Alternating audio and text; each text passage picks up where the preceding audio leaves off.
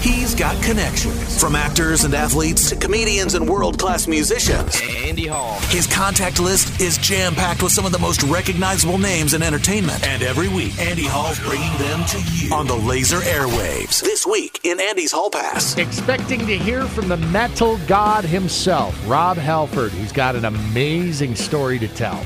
Or should I say, Rob's in the mood to confess. The legendary frontman of Judas Priest, one of the most successful heavy metal bands of all time, celebrates five decades of rocking in this tell all memoir. And I believe we've got him now. Hello, Andy. This is Rob. Hi, Rob. How are you, sir? Doing very well, thank you. Sorry for the slight uh, Monday morning glitch, as we call them. it's okay, man. It's okay. It's always an honor to share some time with you.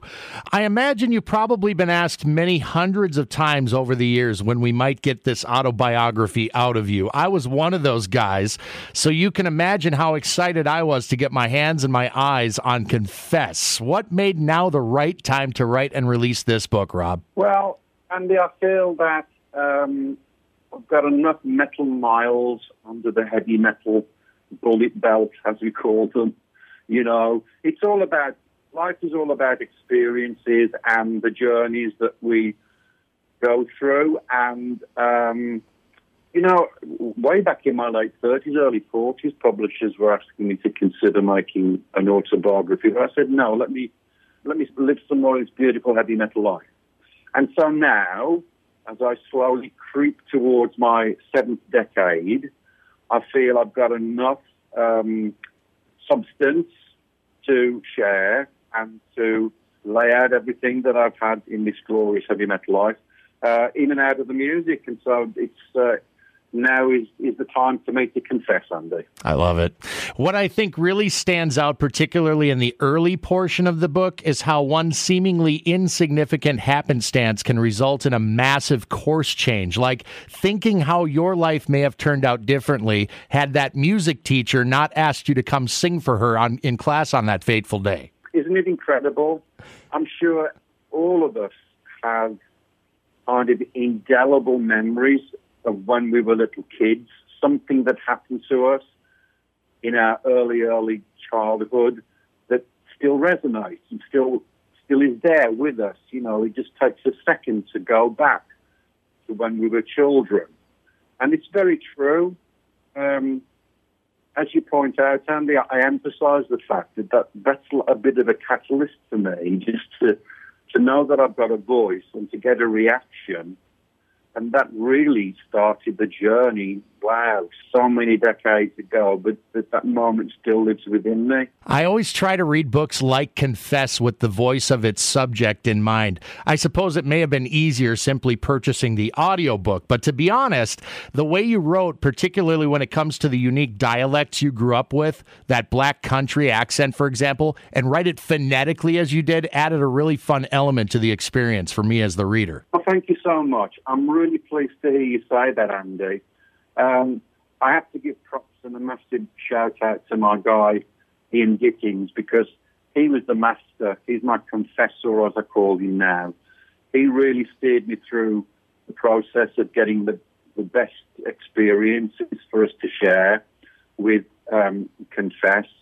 And the cool thing is, I didn't know about this until we started working together, that he's actually he was born and raised in my part of the world as well, in my neck of the woods, we call it. And he, so, and he'd actually kind of lived amongst the, the same people as myself and, and walked the same street. So there was a real close understanding of this beautiful place that we come from. And he was really able to capture the essence and the character of my voice. And it's very, very difficult to do. So I always give him a big shout because he's uh, he's really been able to kind of transcribe the voice onto the page. This was a book I could not put down once I opened it up and started reading. My eyelids got very heavy, Rob, but I fought through it. We made it through, and I'm so happy I did. I did it in one sitting. And all of these amazing stories you've got. The real hook for me, though, I'll tell you, was the amount of context you offered in terms of your upbringing and how that journey led you to this place that you find yourself now. That element of triumph in the face of life's little adversities and big ones, too, is very inspiring. Well, again, Andy, that's life, isn't it? I mean, life, Is, you know, this thing about life isn't fair and life isn't, isn't easy. That might be one approach, but I, and that's a fact. But the fact is, life is for living, and whatever life throws at you, how you deal with it, deal with the experiences, especially some of those, some of those more rocky road ones, uh, you find out so much about yourself. And um, I certainly went that route. You know, I'm not unique by any stretch of the imagination, but um, that's why it was important, really, to grab all of the textures uh, uh and, and all of the amazing things that I've been through and not leave anything off the table because I think then we'd have been missing some very, very important parts of the story that, that have made me into the person that I am. You know, one of the adversities, of course, was the fact that you had to keep your sexuality a secret, at least in terms of the public persona. I can't even begin to imagine how lonely, how difficult, and how exhausting that must have been over the course of a good deal of your career. Is there catharsis at all to have seen society largely change its tune in terms of acceptance now versus then? Or have we got a lot of work left to do? I'm curious to hear your take. Well, still got a long way to go I mean, just looking at the current climate here in America and back home in the UK and other parts of the world, you know, we're still on we still are not on a level playing field. There still isn't this equality, you know, there still isn't this acceptance. It's it's a shame, really, because you know, um, here we are as we ed, uh, edge into 2021, and we're still having to put labels on each other, and that's just unfortunate because we're all people, you know, we're all just trying to live our lives, we, love each other, and, and, and do what we need to do. And, and, and it's just it's just not fair for, for those of us that aren't able to have that, that same set of uh, levels and, and, and, values. But yeah, it, it, was very difficult for me as a younger person. And in my in my adulthood, you know, uh, I, I I my music. My music was my was my comfort zone, which might sound crazy for heavy metal, but it was. That was where I found my strength and power in the music of metal. That's the great, the great thing about music is, is it does so many great, wonderful things for us all, not only in just sheer enjoyment and pleasure, but helping us getting through difficult moments. So yeah, um, yeah, you know, back in my, my own country in the UK when when I was a young man, I'd read stories in the papers of, of, of guys like myself being thrown in, in prison, you know, for, for weeks, months at a time, hmm. just because they were gay in a gay bar or whatever.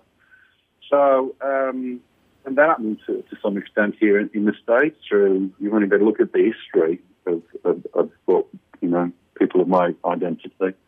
So it, it's an interesting story. This is, this is one perspective from, from what's happened to me in my life in Confess. As a big Judas Priest fan, it was also pretty enlightening to get an insight into your creative process and how that has changed over the years, not only in terms of making albums, but the band's image and production and the live show and how that grew exponentially in concert with your popularity.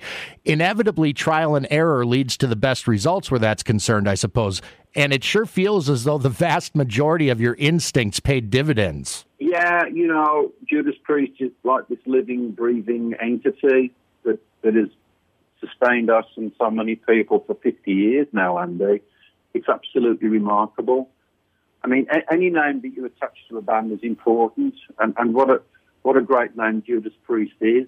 You know, just just the value of those two words. You know, the the, the yin and the yang, the, the dark and the light. You know, the positive, the negative. They're two two amazing words that kind of will always kind of bump against each other and, and create some kind of reaction. But it, it is, it's a beautiful story, and um, I'm just so proud and happy that we're we're still uh, making the metal, and we'll still continue to do that uh, into the metal future. Yeah, hearing rumors we may get a new album before too long. I'm hoping that's true. Andy, we, we've already started work on it. Yes, um, we had some great writing sessions uh, at the early part of this year until, as I say in the book, the, the world came to a stop. Um, in late March. Mm.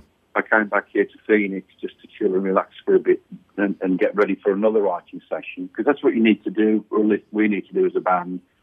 You know, you you make a bunch of work and then you walk away from it. Then you're able to go back to it later and just re- reanalyze it and and um, and continue the growth of the record. So that's what we were doing then, and we're still doing it now. You know, we're still piecing bits and pieces together.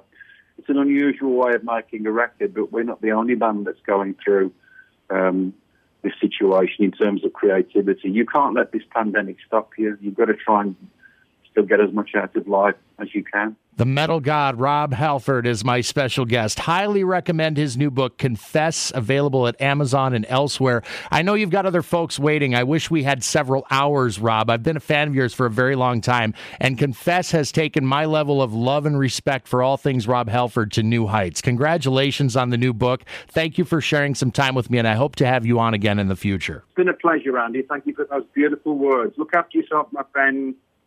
Will be back. Stay healthy, stay happy, my friend. Talk to you soon. Thank you, Andy. Bye bye.